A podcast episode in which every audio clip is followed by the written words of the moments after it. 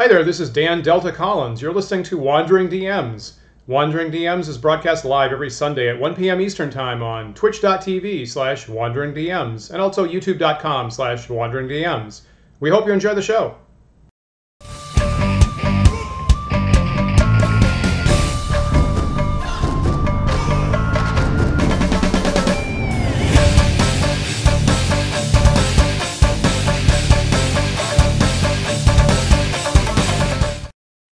Hi, everyone. Welcome to Wandering DMs. I'm Paul.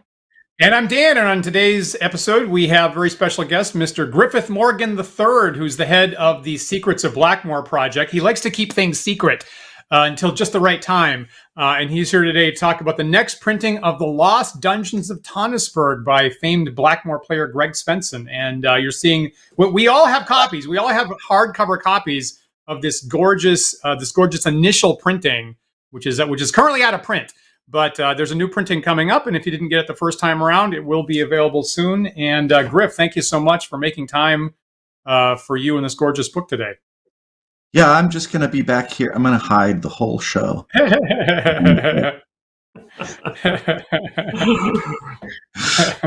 we have um, a number of creators who like to be very private about that, so we respect that.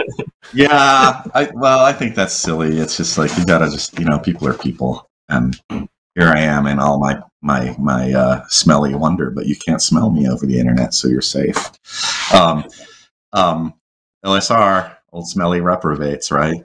Um, so yeah, I'm just glad I, to be I, on the show. You know, I hope we have a lot of fun here. Um, I'm really great. proud of this book. You know, I'm glad you guys. Um, you know, I sent you guys copies like what a year ago. I sent you guys yep, copies yep. when nobody cared and they weren't worth anything. Um, one of those sold for over five hundred dollars on eBay now. So you've got like between the two of you, wow. like over a thousand dollars in your hands, and uh, those are amazing. beautiful, actually. That's probably the best gift anyone has ever sent the Wandering DMs. If anybody wants to try to top well, that, feel free. But I don't. I think you're gonna have a hard time, frankly. yeah, well, it's just like you know, it wasn't it wasn't planned as a as a tiny printing. These are these are a small printing too. Um, um, but it just ended up that way. So they're kind of a rarity that people want to have, you know. Um, so yeah, what did you want to talk about? Anything particular? I mean, you guys read well, the book. Is me, there anything that sticks out? Well, you know, we had, um, uh, you know, we had we had in the spring we had Dan Bog Dan Boggs uh, who wrote the uh, the rule set at the mm-hmm. back of this. you can play the whole game, even if you'd never had D and D or anything like that plus Greg Svenson, who wrote the original adventure, of course. So that was a very right. interesting chat. So you told us that um, there's a new Kickstarter that you're about to uh, launch. Is that right? Yeah. Is that going to be like this week or or soon after that? You know, we're hoping this week. Um, there's a whole process you have to go to. Anybody that through anybody that's done a Kickstarter knows that you have to get it approved, and however busy they are leads to some delay there. But um, the last thing we're working on, we're going to do, we weren't sure about it, but uh, we thought we'd try doing a conversion for the dungeon level keys to 5e just because so many people play 5e. And maybe I'm thinking of putting a guide in there of what 5e rules to not use. Um, so, like extended rests and uh, what are the other ones? Just, you know, try to avoid all the die rolls, try to role play it all interact with the environment and the, you know in the in the full role playing experience, which is not just play acting. Role playing is is you being immersed in a in a in a in a fantasy where you can use all your senses to experience what you what is around you by based on what the DM tells you, and uh, and then what you say is what you do. You know, um, I mean, we all know that, but uh, I think that's a different. I think that 5e is not being played in the traditional way, and so I think people need to. Hopefully, this will be a good guide for them to get back to playing in a traditional manner. I can see a lot of tension there between, uh, you know, current fifth edition or shortly sixth edition rules, um, and you know, an adventure that was really written. Uh, I think you know before D and D was published, even initially. I think he was looking at like yeah. you know, Greg was looking at a draft document before D and D was on the market and probably had a draft. D and D was released. I always forget. It was like May of '74 or something like that, or maybe it was earlier. I don't know, but um, I'm not like a date a date freak, and you know I don't care. It happened. All I care is that it happened, and and the ideas behind something happening or what's relevant to me. Um, so yeah, he had it about eight months before, and probably the draft he had was fairly. Uh, it might have been a lot different. You know, we don't know.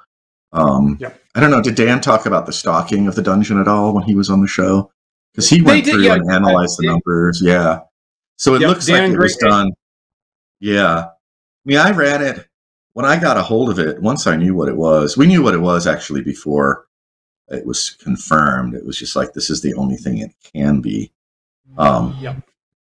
and it was Megarry who suggested that it was probably Tonisborg and that he didn't realize he had kept a Xerox copy of the maps uh, that he had made before he went to Boston and lost the maps for Greg. Um, and so it just sat in a box for 35 years. So I, the minute I got those scans, I started running it for our group. And uh, it was kind of remarkable because there's things that I'd forgotten about original Dungeons and Dragons. The encounters are not Arneson never ran balanced encounters. The original Blackmoor, if you look at the first fantasy campaign, you know, there are rooms like there are rooms with 500 orcs in them. You know, like you open the door and it's just, oh, oh okay, this is where we run. Drop everything, move, leave treasure, leave everything of value, just lighten up and move. and um, uh, anyway, so the the original D and D had the com- the encounter charts. It were sort of uh, double charts. You'd use them for placing monsters randomly, and you'd use them for random encounters. And um, and most people didn't use. I, mean, I you know I would just look at it and go like, you know, this room is a temple. I think this should be here, and I would take something off of the first level. Um, or something that seemed balanced, or something on the third a third level monster and not as many, so it was a balanced sort of balanced encounter for my players. Um, but the original rules, you had to you'd roll a die first to see what level of monster you got, and it was always the level you were on or worse. It never was easier. and uh, Yeah, yeah, that's true. and so if you look at the the first level and then the other trick well first we'll talk about that and then i'll tell you about the other sneaky trick about the Tonisborg um, if you look at the first level i mean it was fun running my players through it because they were just like chris immediately he was like this this is you know he was like this is Tonisborg isn't it even the first session he was like you're Borg, and I was like, yep. And so he was just like, oh my god, we're like the first people in like, you know, 35 or more years to go into this dungeon. It's this is historical. Um, but room number clear, one, and Chris's, two, uh, Chris's full name is what again? Chris Graves. Yeah, and he works. He's worked on the production with you, I think, since then. Yeah, he's he's. I mean, he he did all the layout. Um, he does a lot of the like the detail finish work. Um, like you know, just everything that you see in the layout. He went. He was the one who said, "Let's make this look exactly like the Dungeon Master's Guide from AD&D." And he went and because he has publishing experience, so he went. and He measured the size of the the font because people keep saying like the font's so tiny, and it's like, yeah, when you were twelve, it wasn't. When you were fourteen, Right. it wasn't. It is now. Um, Oh no. But yeah, like um here, let me find a page with that first. Since we're talking about it, I mean Yep. these charts here. Uh boop, boop, boop. are there charts there? Yeah. Somewhere Yeah, there are charts. Okay, yeah, but you see those charts. Those anybody who played AD and D is like, wait a minute, that looks like TSR product. And so the the format is exactly the format of the the DMG. So it's very reminiscent for anybody from that era. If you're an AD&D player, you're like, "Oh my god, this is like I'm coming home again after you know 40 years or whatever." Um, but the cool thing is that if you go to uh, the first level, I mean, you guys have your books there. Pop those books open and look at that first level map. Um, it, there's a, a rooms one and two, numbered one and two. Uh, room number one, I believe it is, has whites in it, and then and the room next door to it. And I so I think that Greg was rolling up monsters, but I also think he was placing them in in sort of reasonable relationships. You know, like people have commented that the book, the dungeon, seems chaotic and random, and it's like no. Room number one has wraiths in it, and next and next door, um, what is it? Room or room number two? I mean, Mhm. Room number one, room number one has um, some uh, a theurgist Yep. and uh, Magic user. and his henchman. Yeah, magic user. So clearly, there's some relationship between these evil creatures. Like the you know the the the the wraiths have a relationship there, even though they're evil wraiths. They've met this evil magic user and his henchmen, and they're kind of teaming up because they're right. You know, there's no way they could exist together, right? And um, Dan, I, I think uh, I think we were just talking about this in our last episode about slimes. Was it not Yeah. Greg who told us the story of like the first ever encounter in Yeah. uh, Blackmoor No. was a bunch Yeah. of first levels against a black pudding, which is yeah, just, great pudding back then. Yeah. yeah, Yeah. great Which is among the worst monsters in, in classic D and D. It's it still is. Yeah, or maybe and it's. I mean, are any monsters evil in Five E? I have to mock Five E. It's just so nerfed. You know, it's like how can you feel scared and engaged when you just go think, okay, next encounter. You know, if if I recall correctly, I mean, so I looked this up for our, our show about that, and to my to my surprise, the thing that they did with Black Pudding is that, uh, of course, we all know that it wants to destroy your equipment and armor, right? That's one of the main things. Right. And so, fifth edition's the first edition where they said, "Yep, wants to destroy your armor, but doesn't have any effect on magic stuff." And I was like, "Boy, right. that's a big that's a big uh, safety bumper there." That was the whole Well, plan at one point. Yeah, but it also has a really serious acid-like effect on people, anything Mhm. organic. So uh, Right. it was just a good way to like, okay, if if you manage to kill it, if you can get rid of it, then you get the magic items that are hidden inside of it. It's you know, it's the bait, right? Um, but did they mention where it comes from? Uh, I, I, you should tell us. You should tell us for our, Okay. our viewers. It comes from. Says he was watching old monster movies, old black and white movies, when he came up with the idea for the dungeon. And so um, we're pretty sure. Well, all the guys say that that he based it on the Blob from the original black and white movie of the Blob. Yeah. So in a way, a gray pudding makes sense because on the screen you couldn't have just a black thing; it was like this gray amorphous thing was the Blob, right? Um, we uh, we opened our show. We opened our show with a clip. Uh, so- having having had Greg tell us that, we opened our show uh, two weeks ago with a clip uh, from the Blob, and Okay. um, I, I forgot that was the first. That was the first movie that starred um, Steve McQueen. Is that right? If I am I did I is that do I have that was right? it? I don't know. Yeah, it was, I mean, some, was it was some famous actor's first starring role. I, I think it was uh, it was McQueen actually. Um, But and that's that's that whole like combo of sci-fi and and fantasy and gothic horror. Yes. You know, uh, um, that's the thing I always emphasize is like you're not running. You know, this isn't just an ordinary place. You're not walking through a hallway in a in an office building. you are underground in a terrifying place, and weird things happen. And and uh, uh, you know, you go down the passageway and you're hearing whispering voices and somebody feels something touch their hair and they're you know what is it and you have to part cobwebs and you have to create this environment for your players and get them you know and you ask them for saving throws but there's nothing there. It's just like give me a saving throw. And they're like oh you know? And so you create this feeling. And so when i when i was running what i wanted to get to was when i ran the um, first few sessions of uh um I mean the the the brutality of the dungeon was amazing. And, and and part of it was that the players got into situations there are toads on the first level and i didn't know how to you know i statted them kind of like ad&d so they were these four hit dice things and they move fast and they chomp hard and uh, they lost so many characters in the toad room in on, on level that might be level two but um, on level one, they got to the wraiths, and it was like, okay, let's send the thief down. We'll have the thief listen at the doors. And so the thief listens at the far door and doesn't hear anything because it's undead, right? So then the fighter goes down, and they knock the door open, and suddenly it's like, oh, oh crap, we're first level players. These are wraiths. They're like four hit die monsters. Their chances of hitting us are like, you know, really good. We're done for. So they bolt for it, but they don't, you know, they still get one attack as they're running away, and uh, and the thief got the death touch and just like ding, and missed his saving throw and lost his level of experience and and crumpled on the floor, and the fighter was just like, "I'm out of here." Um, And so that I mean that's it was just like epic old D and D where the players go in thinking they're badasses, and they open a door and they're like, oh. Right.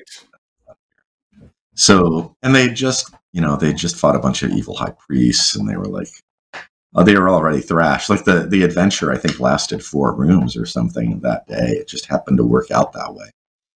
Um, we we uh, we have that experience a lot, and our friend Max has a good story. Even with the the the keep on, you know, Gygax's keep on the Borderlands, he's had new players, and maybe they've played Fifth Edition before, and they just assume that they can take on anything, you know, in small batches, and they quickly, right. you know, they have their first TPK, and I to for me, I feel like one of the really really great things about watching players learn old school to see them get better real fast they take they take the lesson and then they come in and very rapidly they're much better players and they're more they're more cautious and they're more strategic and they're more cunning and they're more diabolical frankly.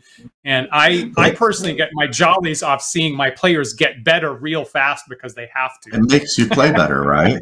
When you when yeah. you realize that you can't just go tromping in there and do whatever and you just like roll the dice and win and you go to the next thing. It's like no you could the whole party could get tpk'd uh, in the first room. My first dungeon DMing experience, I basically TPK'd a party in a room full of giant rats in uh, Zenopus Dungeon. They decided to go north, and then they went a little bit west, and they came to the giant rat room, and that was it. I was just rolling so hot, you know. It was just like yep. 18. The fighters, I mean, the AC2 fighters were down, and the rest of the party was like, oh crap, you know. And it was like four giant rats, is all. Now, for me in that same dungeon, it was the giant spider. So me running the, the exact same dungeon was my first dungeon, and had a player go into the giant spider room, which which it was actually Gygax who cranked it up compared to what Holmes put in there, and oh, really? wiped out okay. wiped out the party. And there's a right right after that, there's a dead end room. So the one the one character who is still alive says, "I escaped through this out. door." Right, ran right. into the dead end room, and we we we we paused we pa- we we permanently paused the game at that point. So now 40 years later, as far as we know, he's still in there waiting. Out, maybe he didn't. But yeah, yeah, yeah. well, if the spider was already eaten a lot, it might just ignore him. You know, he might have gotten by if he just waited till it right. got done munching a little bit. Yeah. That's hilarious. I feel like the other though. thing that happens is when you start as, as as a younger person, when you start out, like it didn't even occur to me to fudge the dice. It was like, here's the rules, and I'm very literal, and bam, bam, yeah. bam, and the whole party goes down, and that's what the book says. And uh, it's it's interesting to over the years to kind of contend with how much you're going to fudge the fudge the dice with. Yeah. So um, I don't know. I mean, it was exciting to be running the dungeon. Um, my party. The other thing was that they sort of lost track. Players get excited when they find stairways. A lot of dungeons are designed uh, sort of in a linear fashion. It's like clear level one, and then there's a stair at the end. and you go down to the next level. It's like a video game. This thing has got uh, stairways everywhere. And if you've got adventurous players like I do, um, they took a stairway from like the second level, I, or no, it was from the first level. I think there's a stairway on the first level that goes down to like the fourth level. Um, yep. And uh, and what's cute about this dungeon is that the actual the main entrance there are a couple entrances, and if you are guided um, to the main entrance, you start on the second level. So your first level players on the second level, so you're already screwed. Right. And then you take right. a stairwell. Uh, they took a stairwell down to the fourth level, and they'd found a magic wand, which I determined was flawed, and so it was like the the wand of I think I told you about the wand of flower balls and and yes. fur balls. Yeah, yes. so they're like, so tell us again. Tell us again. What does that do exactly? Oh, yeah. oh, it's just a wand. Like I gave him a stick, and it said wand of like with a sharpie. I wrote wand of, and then some scribbles like so. And they're so they see it, and they're like, wand of fireballs, yay! And it's like I roll a die on a one or a two, it's fireballs. Three or four, it's uh, flower balls, just petunias go spraying everywhere. And um, you have to wade through them though. And then the last one is is fur balls, like a giant. It's like like the wand is like, and it shoots a giant oh. like cat puke. Yeah, it's disgusting. I know it's disgusting.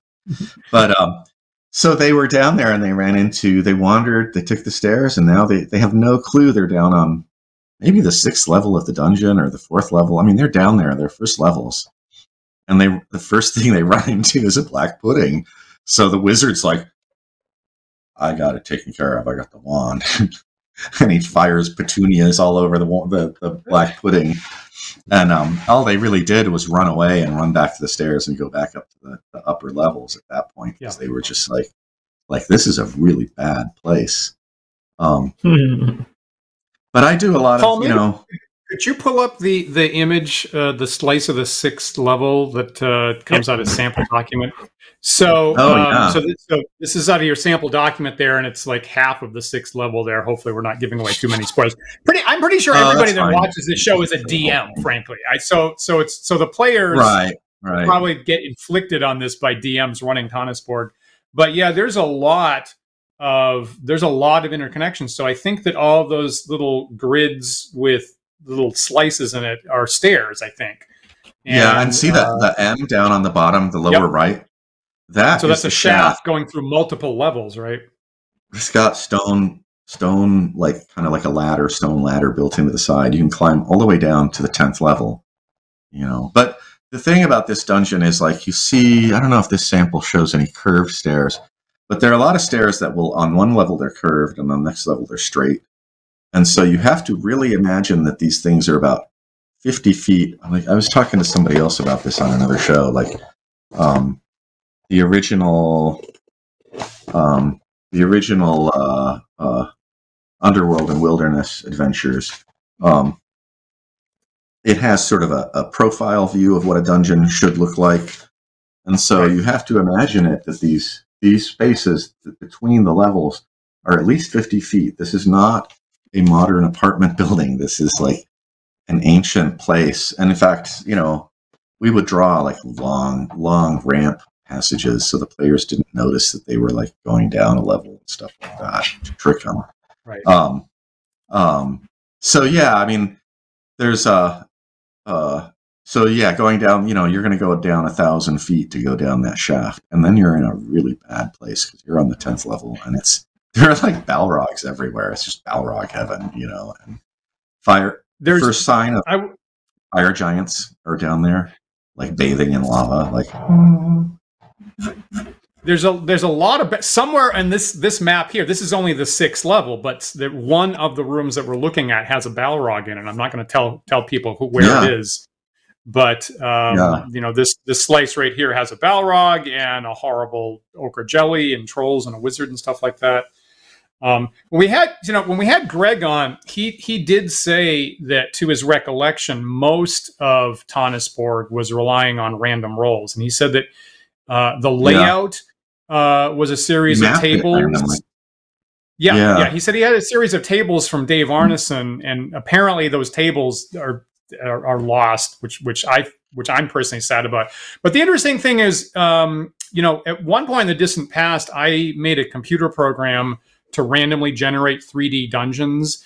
And Uh-huh. for whatever reason, it wound up, you know, highly interconnected. And there was like lots of things down and lots of things up. And there were places that to access them, you had to come in, you had to go down, over, and then back up was like the only way to get to parts of the first level.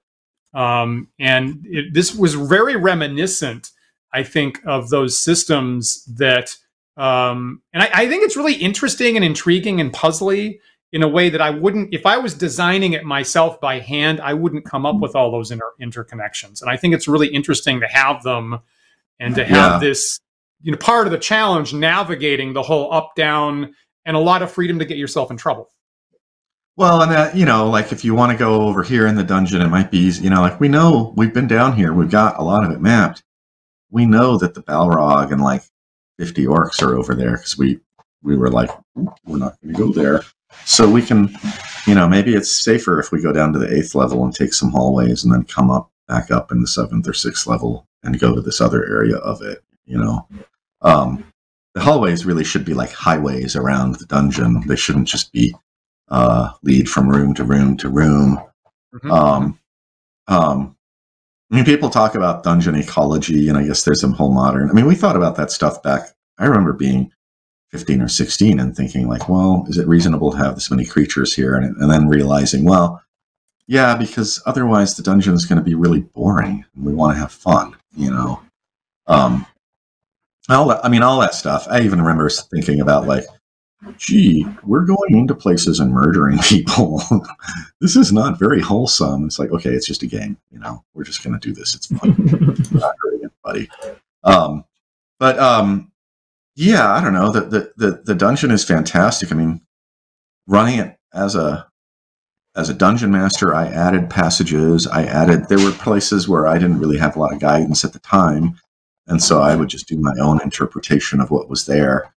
Um, and I added passages. There are like these t- temples to these like evil gods down there that I've added in.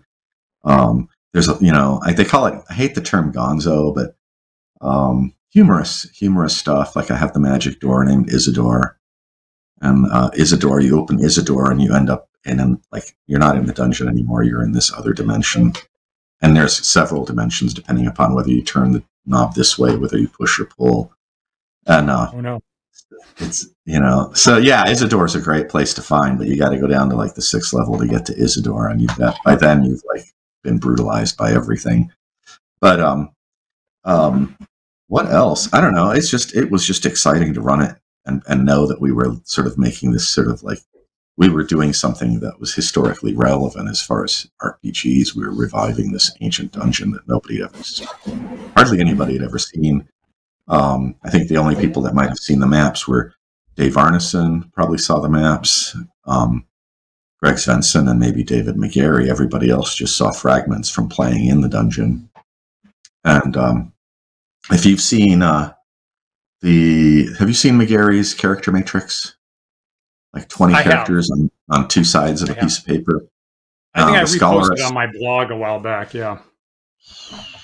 there are some players on there there that are you know they died in Tonisborg. It says where they died. It says Tonisborg. So we know like like in Megarry's uh, character sheet, he's got 20 characters and they're all from somewhere between about 1971 to 1973 you know maybe not really i think he left the twin cities before maybe before 74 um, so we have a like a real insight into this and here's this dungeon that's one of the first places where like he lost his his character and he he distinctly remembers that he lost his character to a hydra and there's Yep. only one hydra in there so we know that that's the room where megarry lost his character was in this dungeon That's- there So that's actually in the slice that we're looking at right now. So, uh, and it's a lovely little detail in the book, actually. So that's actually uh, area 16, which is the Uh-huh. kind of big room on the right, Yeah. actually. Um, Yeah. And you've got you've got it in the book here. It goes a bit of history. Greg ran a session at Tonisborg for Dave Megarry, uh, which one of David's favorite characters in the early days. The Scholaress met her end fighting a seven-headed Hydra single-handedly. That's that's courageous. That's either courageous Yeah. or foolhardy. And um, as as this is the only room in the dungeon with seven-headed Hydra, it seems certain that this is the room where the Scholaress died. So referees may find it fun to include the Scholaress's remains in the room of contents. Not much more than a skeleton. Yeah, yeah, or maybe you know you can gather the bones and see if you can have them like uh you know there's a there's several there's resurrection but there's also regeneration. So maybe you could regenerate with the bones and revive the scholar's character you know? Great. yeah Great. um um i don't know. It's it's it's a lovely lovely dungeon. Uh the v the v areas i use letter v. Dan was like why'd you use v? And i was like well it's lava it's volcanic. But the v areas are like uh there are these shafts that go through about four levels and so on the top they're just rising hot air and noxious gases and things but if you were to fall in you'd fall all the way to the 10th level. But at the 10th level it's a lava pit. It's like a pit with lava at the bottom of it. And so you'd fall into this pool of lava and that that's bad.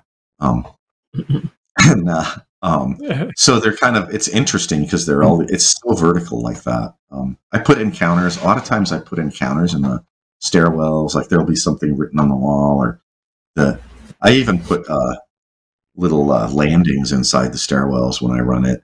So the, my players will go down like 20 feet and then they'll come to a landing which is almost like a room and there might be somebody there they encounter or who knows what or a trap or something.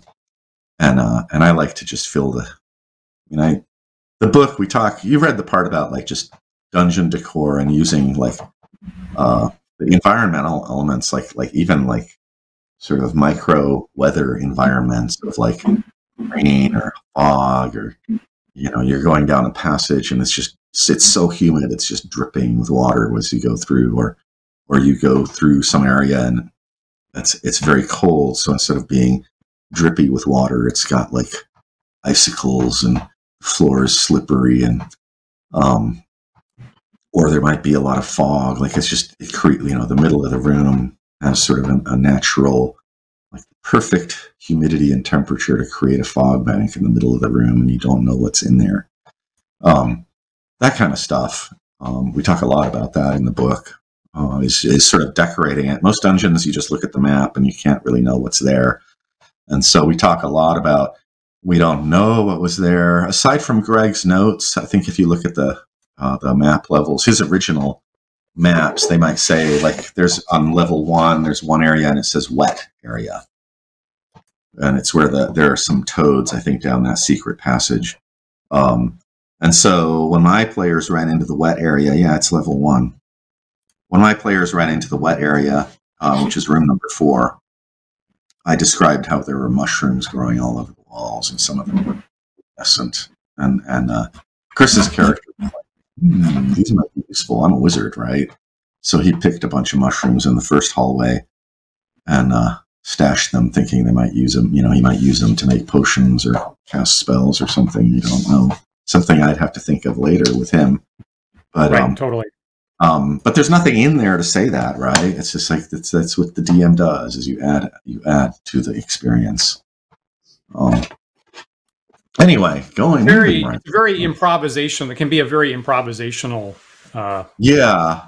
I mean, you, you know, you slow down to look at your environment. It's not like you're just marching through. Like we kill the thing, we go through the next thing. You know, um, very. It's uh, the, the you have to create that sense of exploration, and you have to slow players down and make them aware that there could be traps anywhere. That's the other thing I add in is is traps in places that aren't on the maps and things like that. Um, my bad guys are really partial to taking uh, humans that they capture and flaying them and creating just curtains that they hang in the hallways made out of human flesh with faces and hands and stuff sewn into them.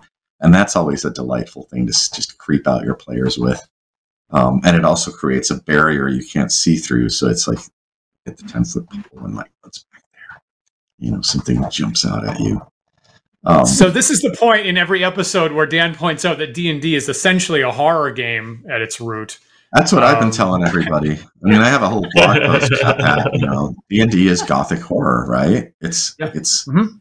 it's all the things that that go bump in the night and scare you, and um, and then I talk like I don't know that we talk a lot about technique. Like players get used to the things that go bump in the night, so then they learn to like deal with the things in front of them, and it's like yeah, but then you put something in front of them that lures them in, and you have the thing that drops off the ceiling onto their head, you know, or something. Um, and and I don't know. You just uh, the deflection move. You create situations with deflection, so the players have to be more careful. My players, every every door they open, they're like, "Hey, is there anything on the ceiling?"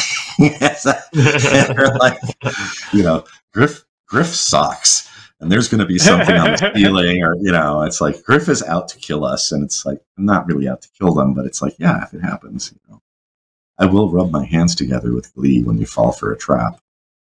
Um, but um, I feel like you have else? to um, you have to you have to lean into the kayfabe um, uh, of uh, even if you know. Frankly, it hurts. Personally, it hurts me when a player character dies. But I in in game, I have to play the DM character and and uh, right, you and have to. act like that's Yeah. not act like that's not the case because I feel that's bad that's when I when you know players die. Yeah, But that's right? why I give everybody two characters and run huge parties. You know, like um, I think I talked about this on the last show. It's like when I go to Gary Con, everybody gets a character. I run groups of twelve players through Tonisborg, and when they lose characters, like I don't know, I ran I ran a group through Tonisborg where one guy the he was running the Hobbit, and he was too rash and fell into a pit and died with a bunch of skeletons, and uh, which isn't part of the key for them. It's like a special area I designed. for my Borg, you should, you know, you get the book and you make your Borg. Um, but um, so the next thing I knew, everybody was like, he should play the mule. So the halflings playing the mule, right? Um, and that was, you know, and it was great because the mule actually was sort of a, a MacGuffin. It was not just a mule; it was extra smart, and it had the the ability to smell treasure. And so uh, it was perfect to be able to hand that off instead of having it be like sort of an NPC that I would run and let a player be become a mule. Um, so he was happy because he got, you know, it's not like he was out of the game. He got another character that he could uh, be irresponsible with. And Paul, that's that's similar to what you do, like at a convention game now, right? I definitely always run with with spare characters, uh, you know, on the side, right, to bring in after the fact. Um, and I kind of just hand wave them showing up. I mean, it sounds like if you're talking about characters, I guess I'm curious actually. If you say if you have two characters per player, are they are all the characters present and they're jumping back and forth between them, or are they bringing them in? Oh well, like if I have needed. if I'm running a, the house group, we yeah. ranges between like um six and eight people. Well, last time maybe four to eight depends on who shows up. Some people are running two characters. Some people are running one character. Um, for a while, like Paul and Rosa seemed to alternate. So Paul would just run Rosa's characters when she wasn't there, and she'd run them when he was there. Or if they both showed up, they'd each just take one of the characters and run them. Um, so they, I mean, it's just you know, we're pretty magnanimous and just like, here, have my character. You can run this, you know, like I got the magic user. Here's the fighter. You can run the fighter. And then, um, um, like in conventions, I have the mule. You know, there's there are other critters in the party that may not seem like they could be characters, but if we need to have an extra character, there's no reason why the dwarf's pet rat doesn't get to be, you know, somebody doesn't get to be the pet rat if they get killed. They don't get, you know, they can they can still play and you know, it's like I mean, the rat would be the perfect snoop to like send the rat down the hallway or, you know, to listen and see if they can find out anything about what's down there and come back and, you know, and then they can do like, you know, you were, you were, that would be great. You, you were talking about traps uh, that you added a second ago. And actually, is a yeah. really good um, question by one of our viewers. I'm going to throw up on screen here. So, um, Joshua Macy uh, was asking exactly how do you run the traps? Um, I'm presuming not just save to avoid damage. So, like when a trap springs, do you roll to see if it springs? Because that's in the original book at one point. I usually just, do that. Is it just what automatic is, damage? Do they get saving throws? Is it ability checks? I like well, like traps spring on a one or a two, right? So on in mm-hmm. OD and D, um, and so to me that means like if it doesn't spring, like the person maybe didn't step on the, you know, didn't break the trick tripwire, they didn't step on the tile that triggers it and so it's like the next person in line. I mean, it's like right. a lottery, you know, as you go through the passage, who gets the spear through the head. Um, um, I ran a demo and one of the guys caught the spear. Actually, the guy had retired, and so the other players were running his character. And I was like, "Why don't you make his characters go through the door first? And and you know, he got the one to two on the first time through, and was impaled on the spear, kind of Indiana Jones style. And um, so yeah, I do that. You know, um, um, I mean the traps. I kind of do. I, I kind of have dialed them back a little bit because I hate killing characters on a trap. So like on the first and second level, the traps might be half a d6 damage. So most of the time you're not um, harming a character. Um, I have some home rules like like hit points. You know, if you have a high constitution, what I do is I, I average your constitution into the die roll. So like you cannot roll less than a certain amount. Like if you're an average character with an 11, you cannot roll less than a three or four on your hit dice because your constitution is high, stuff like that to kind of bring the character, the PCs up a little bit. Um, but at the same time, it's kind of fun to have PCs that have just one hit point and watch them go through. Um, the rules, I mean, even the rules on hit points, talk about vagueness in rules when I first read the, the original D and D, I was curious about whether you got to re-roll your hit points before each adventure session because it wasn't very clear. And I was like, well, seems kind of sucky that you, you know, eh, like you roll a one and you're always a one, right? Maybe next time you're like because the hit points are kind of like a luck system. Maybe your biorhythms are good this week, and you get to re-roll six. Last week, you know, maybe you'd had a cold or something, and you were you only had one hit point. But um, but back to the trap thing, yeah. When I run traps, it's a die roll to see if you if you trigger it. Um, Mhm. I do a lot of little uh, little traps that don't do a lot of damage, but uh, cause the players to get worn down. Um, I hate to do the like you know you you fall in the pit to your death sort of stuff. Um, not that I haven't done it, not that I haven't had it done to me. Um, you know, the main thing with the traps is that players, most traps that I rig up, you know, it's it's you figure the main hallways are heavily traversed by these creatures wandering through, and and so any traps that are there are are going to be pretty basic, like a pit with spikes in the bottom or something like that. The the really lethal stuff. The minute you go through a secret door, you're in a hidden ancient place, like maybe it's a tomb or a temple, or you know. I mean, that's the thing about the, the mega dungeons are are sort of like um trying to think. You know, it's like the Fibonacci, like they're very recursive. You've got this main thing, but then there are these little things, and then there are these little things Mhm. and little things, and, Like a fractal. and- yeah, they're very much like a fractal. So, like, you go into the temple and you find the big. First, we go through the secret door, we find the temple, or maybe it's just obvious. Then we find a secret door, we find the hidden antechamber where they do the really spooky stuff. And then somebody sees something on the floor, and we realize that we can lift that slab up, but now we're in the tomb complex. Then we're in the tomb complex, and we find a, a crypt, and in the wall, you know, if you're lucky, you find a little secret door into the real crypt where the real treasure is. So, you, you know, you you Let, you let me conceal. play devil's advocate. Uh, per, so personally, I love that kind of fractal wheels and wheel, wheels within wheels. Let me just play devil's advocate for a second because I've seen a counter argument. Right. That's I, so I've seen people counter argue of like if if the interesting stuff is behind secret door one two three four and it's hard to get to, the players might not get to it, and Yeah, isn't that wasted content? And and No. and shouldn't shouldn't we make the game about the thing the game's about? What's what's the I don't response care about the players. I just have fun making my dungeons. like, and I I read there's I think both Gary and Dave talked about A and B switching, where they would make a dungeon, and if there was like a really interesting thing over here, right, um, they would just like move it. if the players went over there, and it's like, eh, let's put it over there, you know. Um, and so they encounter it anyway. Like I had a dungeon where I had this really wonderful hidden room. The players never found it, and I was like, I'm just, you know, that's a great idea. I haven't used it yet. I'm just going to reuse it. It was the magic da- flying dagger that, like, I had this table and had stuff, and the minute you touch the dagger, it's like this AC2, you know, 1d4 hit point flying creature that's attacking the party. And they were like, ah. And it was a room full of magic treasures and gems and things. It was like a wizard's study. They just left. They didn't know how what it was going to, you know, it was like, it was just a dagger. It just did one to four damage, but they were convinced it was just going to brutalize them. And they were just like, okay, we're out of here, you know? And, and that's the point is like, you want to have things that players go like, you know, we're going to take a buy on that one. We're out of here if they find it. And, but yeah, I think, you know, you, you, I don't know, if you get a good idea and the players don't find it, just recycle it somewhere else, you know? Um, most players, even if they were, even if you were to take the same idea and recycle it in another room, they probably wouldn't even realize that you just basically copied yourself three months later.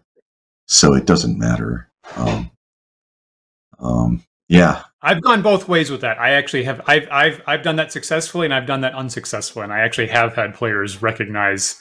But uh, maybe I did, maybe I maybe I could have done it better. Maybe I should have shaken it up more. Well, the difference is is that we used to do. I mean, if you know that you're, let's say you're doing the scenario based, um, like the Temple of the Frogs type scenario. Like we're going to go down there. We have a, an express purpose for being here. We're going down to the the Temple of the Shiny Monkey statue.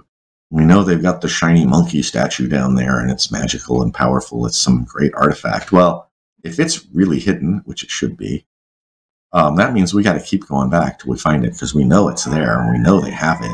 We just haven't found it yet, right? And by the same token, um, if you're doing like a mega dungeon, the whole point, you know, back in the day, the, the discovery of the dungeon created a, a real fascination with the experience of the, and I think it's what Paul's talking about the gothic horror experience. Um, we still, we were watching all these old black and white movies, and there was that feeling from those old Vincent Price movies. And so it's very titillating, and there's that whole sense of we're exploring, we're discovering places. Um, oh, my cat's sneezing. Um, poor guy. Um, and uh, too bad. Yeah, I don't know how loud it is on camera. It's like it's really loud. It's loud. pretty loud. I, I think we just discovered where the wand of furballs came from, frankly. Yeah, it's the one with the balls. Yeah, Franco. No, he actually isn't much of a puker. He's more of a sneezer. Um, Oh dear. so anyway, um, where was I going with that? Oh, the mega dungeon thing though is is uh, it, we were so fascinated with that that people did create these mega dungeons. It was it was uh, world exploration just didn't seem as compelling as going down into the dungeons the way it was presented in, in early on. Um, and so every DM had a mega dungeon that they started. I mean, I might have started with just one to three levels. My first dungeon, I, it ended up being nine levels. It was just like a couple levels at first on a couple scraps of, like I, you know, I just had scraps of uh, graph paper torn out of a book. I didn't think it would go any further than that. Next thing I know, it's like these are the first levels of this mega dungeon that's nine levels levels deep, and I got a card file with cards for every room, with with the descriptions of everything. Um, and so uh, finding secret doors is that that's the other thing about finding secret doors is they sh- players shouldn't always find the secret door because if they're if they're trying to sort of if they're doing like a campaign against the the underworld um, they're going to keep coming back and so this time maybe they didn't see it but maybe next time you know or another group of adventurers will come across it and find it and explore that area um, I think the concerns around that, around the the the notion of, I mean, I like the idea that the players are going to continue to come back. That like if they're in the Golden Monkey Temple, they know the Golden Monkey's in there somewhere. But I feel like that really only works when you're talking about the context of an ongoing campaign where time is theoretically infinite, right? Where you're going, we're going to play forever, as far as we know, or until we're just so Right, bored, or, right. or you know whatever somebody else takes over. And the, the context of that problem really shifts when you start talking about convention games or tournament games or anything where it's time limited, right? Suddenly everybody's very well i think that you have to at the understand of that your you're one four hour session. Yeah, the- the, the pay, you're talking about payoffs. I mean, I see people Yeah. talking. I like there are all these new terms that I see. I just was on looking at something on Twitter, and somebody was talking about. They talk about all these story terms, and like we've got to create stories, and we need to make sure the players have this and that, and you know, payoffs. I mean, in screenwriting, they're like payoffs. I think is what they call them. It's like, you know, uh, um, and and I don't think it's relevant. I think that you have a real world setting, and you create these things, and and uh, if they find it, they find it. If they don't, they don't. And, I mean, trying to think. There's a giant oak tree in our neighborhood. Or no, it's not an oak tree. It's a cottonwood. And I was walking over to visit Chris, and one night I came back um, from there, and uh, I spotted this tree, and it, I was just like, "This is gigantic. This is the biggest tree I've ever seen." Right? And it was like this man. I like I found, and then uh, weeks later, I I took my girlfriend to see it, and the lady who lived next door happened to come out her door, and she was like, "That's uh, Elwood or something like that. Like the tree has a name." She's like, "He is the tallest tree in Denver, Colorado." He's like, and she was like 80 years old, and she was like, "I have this photograph of me as a baby. My parents are holding me. I'm two years old, and he's huge already." Wow. And and uh, um, and my so my point with that is that I had walked by that tree a million times and not seen it, and and I just happened to be walking at night, and the light was just perfect. I mean, it looks like the sort of tree the elves would build their little platforms in and live in. You know, the thing is just enormous, and um, um, and so yeah, I mean, if you know you create it here and they don't find it, they don't find it. I don't care. I, I got so many ideas. I mean, I got more ideas than I can run my players through. You know, um, I mean, how many you know, how many encounters can your players go through, and how many encounters have you created in all your time playing RPGs? Like, how many of them? you know, do you just? I, I think there's a desire to use them up when you're new, but when you get older, you're like, I don't care. I'll just I'll use it with somebody else. You know. Um, so I I am totally against that whole like. It's like why even bother having a secret door if you always open the secret door? There's no point to that. Um, um, which is kind of my big complaint with like 5e perception checks is they've made it too easy to find things. You know you get six players who have really good perception ability. They're all rolling together. Somebody's going to spot the, the guga. Um, and so um, yeah this you know what's the point? It's i, I like the uh, and and this is just a, a, a, a difference in in it's a stylistic difference in how we play in the old way or in the more traditional manner. Um, we like a more uh, we like to gamble. You know, it's like yeah, more of an all or nothing. We're going to Vegas. You know, the haunted house with the Vegas feeling. I mean, when you nail it, it's like when you run into a bad monster and your odds of hitting it are really bad, but you just nail it and and you hit it for lots of damage. You know, it's just like oh I, I agree that those are the memorable times. The memorable times are yeah. times when something, frankly, shouldn't have happened and did, and those are the those I think for me those are the times that I actually remember. You know, right, so as we right. get into like the last ten minutes that we have available here, so we got some, you know, good, we, I got uh, hours. Comments. I think you guys are the ones with we, time issues, but yeah, yeah, I, I, I, I think you, we know that you have stuff you need to do, Griff. Um, no, no, um, this is it. Like so, you said, are you going to do a show with us? And I was like. I like got my calendar and I blocked out eight hours. When I'm gonna be on their show. We're doing a marathon. Well, maybe you could join us in the Discord chat perhaps afterwards that we have with our uh, yeah, if I can figure um, out how to use Discord, send me a link. I'll join you. Okay, we'll try to we'll try to make that happen. There anyway. That, it'll explain why, why my Twitter feed goes dead after this. They're all in your Discord chat, Gavin. That's great. Um, so I got um, among the comments I'm looking at. So John Miller is is you know pr- giving high praise to the Tonisborg product, and he's asking. The, the main thing is John's got a comment. I can only see half of it. Unfortunately, he's got a question about Greg using the random uh, generator developed by Arneson. We we touched on that briefly. So John, if you could like write the the the rest of your question again for me to see, maybe we could get that to Griff. But um, uh, uh a, a, little while ago, it's lost. Here, I think I, mean, I know what you're going to say. Arneson made I think some we're say this. Right, right. And Cal so wants to know when Cal... the Kickstarter starts. Um, right. We're about to start it. We just need to iron out one little thing. And we thought we would try doing a 5e expansion for it. So we're waiting for the guy, um, the guy. It's our buddy Bob Welton. He does um, 5e modules and stuff. Um, so we're waiting for Bob to get back to us and let us know sort of the parameters of that before we can submit it for approval. And then once Bob gets back to us and we add that text into the Kickstarter, we're launching it and we're going to go. Um, Great. And at that point, and we're not really on a timeline because you have to submit it for approval. That could be like three days. I don't know. It could be 30 minutes for all I know. They just, um, they have to look at what you're doing to make sure you aren't a bad person. Um, and so, uh, there are a lot of bad people in RPG. Yeah, we're really bad. We like do Kickstarters and we actually fulfill them. Um, there are a lot of people not fulfilling Kickstarters out there, and I'm like, didn't you have a product before you started the thing? It's like, no, we're going to develop it now when we get the money. Yeah. No, yeah. no. We have. And is this one going to be the same uh, design? Is it going to be another hard copy, hardcover printing, or will it be soft cover this time? Maybe. We have well, each edition is unique because of like just sourcing problems, right? So the purples, okay. Um, uh, we were going to do all purple. We had to do some teal because we couldn't source uh, fabric for those. Um, so there are some teals also, and then there are black covers. Um, these are the red cover ones that we sold through our website. Um, they were on there for about a year. People had to wait a year to get the printing. Once we got enough orders, we did a printing.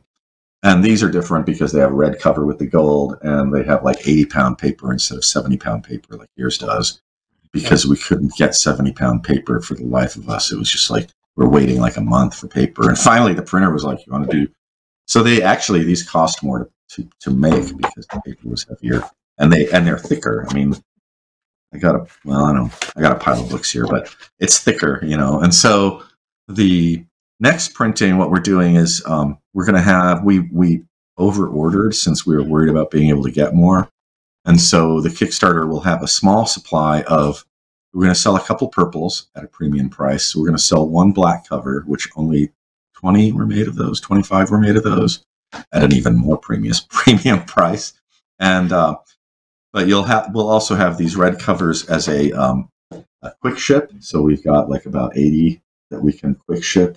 So the first 80 people for the same price as a regular one, you can get a quick ship that's already ready to go. Um, and then the other ones, people will have to just wait till they're fabricated based on orders, and uh, hopefully that'll go on the faster side. Um, we don't know. I mean, we're dealing with with a with an industry that is sort of dying. You know, the the hardbound book, the real the handmade hardbound book industry is dying, um, and and there aren't very many people that can do that. So if we put in like if the Kickstarter is really successful, let's say we do a thousand orders for that, might be a couple months before someone gets their book because we just don't have the people to manufacture these. you know, we don't have a giant assembly line. It's like three people. Um, so, uh, but you know, I mean, I, I don't know. Everybody I talk to when they see this, they're like, "Oh yeah, I've got D and D and Pathfinder books that pretty much exploded a couple months after I got it." And these things Right. are not going to do that. Um, these are really well made. Um, so I mean, I'll let you guys talk about it. I mean, I you got a copy. You you look at it. It's it's a it is a real book. It is not um, um, print on demand garbage with a cardboard cover. Um, I agree. It's among it's among the nicest printed books that I in my library, honestly. And I I love the original uh, versions of Greg's uh, maps and the expanded versions and Dan's rule set at the end. And it's a it, it is a super nice product. It really is. yeah, I mean, if you look at the old the old D and D, the AD and D books, they they are still. Um, I have one that is like in pristine condition. My monster manual that's got so much play, but it is still the binding is still solid, and it is you know, it is a nice book. Um, so you know the old the old the old methods really there's proof that they hold up. Um, That's so, what books were for at one point. yeah, you know, archival papers and and uh, Yeah. you know, yeah, and and and I'm and gonna- real craft people assembling it by hand so that each one is quality controlled by you know, it's not just killing through a, Yeah. a machine. It's, it's a gorgeous out it's a gorgeous end. book, Griff. Um, I'm gonna I'm gonna jump in here though and say we're we are just about out of time here. Did, is there any last? Well, what happens when we go overtime? Like if we go overtime, what happens? Is Uh, I like just a cut straight to credits. I just on? oh nope. Okay. Well, look for Kickstarter. Hopefully, in this next week, we'll have it activated. It'll be really up to up to Kickstarter when they approve it. The minute we get approval, we'll go go live. Um, awesome. and if you want to get a book that's uh, already made and have it shipped right away when the Kickstarter ends, there's it doesn't cost more. There's going to be like 80 books available, plus the three purples and one black.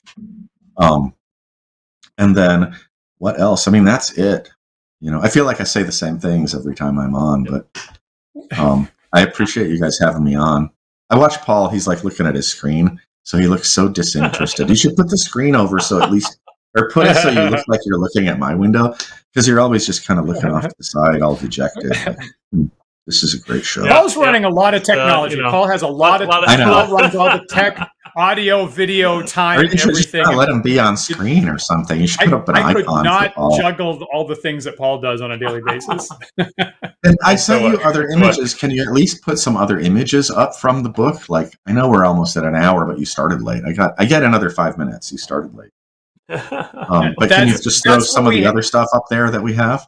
Because you I- threw I- the map. I- up, that's every- didn't- That's everything from the sample. That's everything from the sample that was that was sent over uh, the other day. So saw the that's, whole unfortunately, at the moment, that's the whole like you had the the index. it's only you got two the- images in it.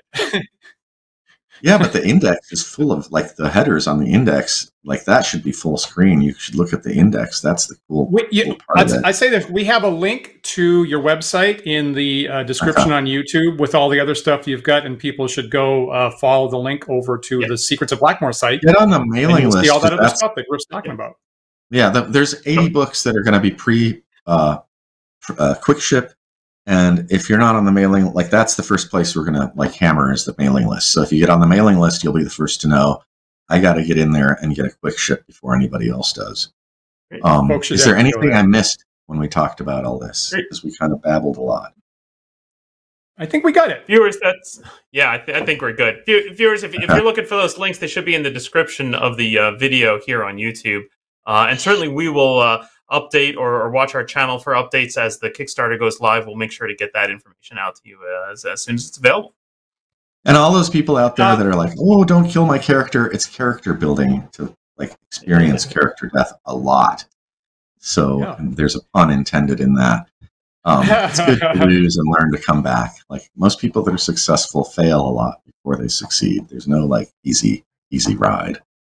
So learn And of course, viewers should remember that uh, you can like, follow, and subscribe to us, the Wandering DMs. Uh, and we're on YouTube and Twitch and Twitter and Facebook and GitHub and TikTok.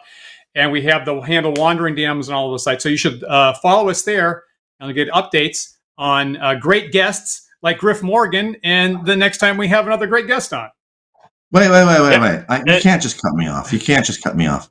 I got to show you my favorite art in here. We got a lot of good art. We got a lot of good art, but there's one. Well, Well, there's while two Griff I looks like. for the image here, viewers, if you prefer to listen to our shows in audio I only like podcast format, you can get This those one's pretty funny. podcasts at our read website it? at wanderingdms.com. Okay, Very He- he's going to cut me off any second now. Like there's all this cool art in here. Oh, You, you can also find too. our podcast on sites such as Google Podcast, Look at that. iTunes, Spotify. Uh, if you are listening to us on one of those sites right now, please take a moment to rate and review us on that site. That helps other users Ooh. of that site Von find Allen, us, and we does really comic appreciate book. it. This is good. It does. Oh, Von It does. Allen. Look for Von Allan comics. Among He's the really good. reasons why we keep to a good schedule is we always have after show chat with our patrons who support Wandering DMs, and boy, we really I appreciate their believe support a lot.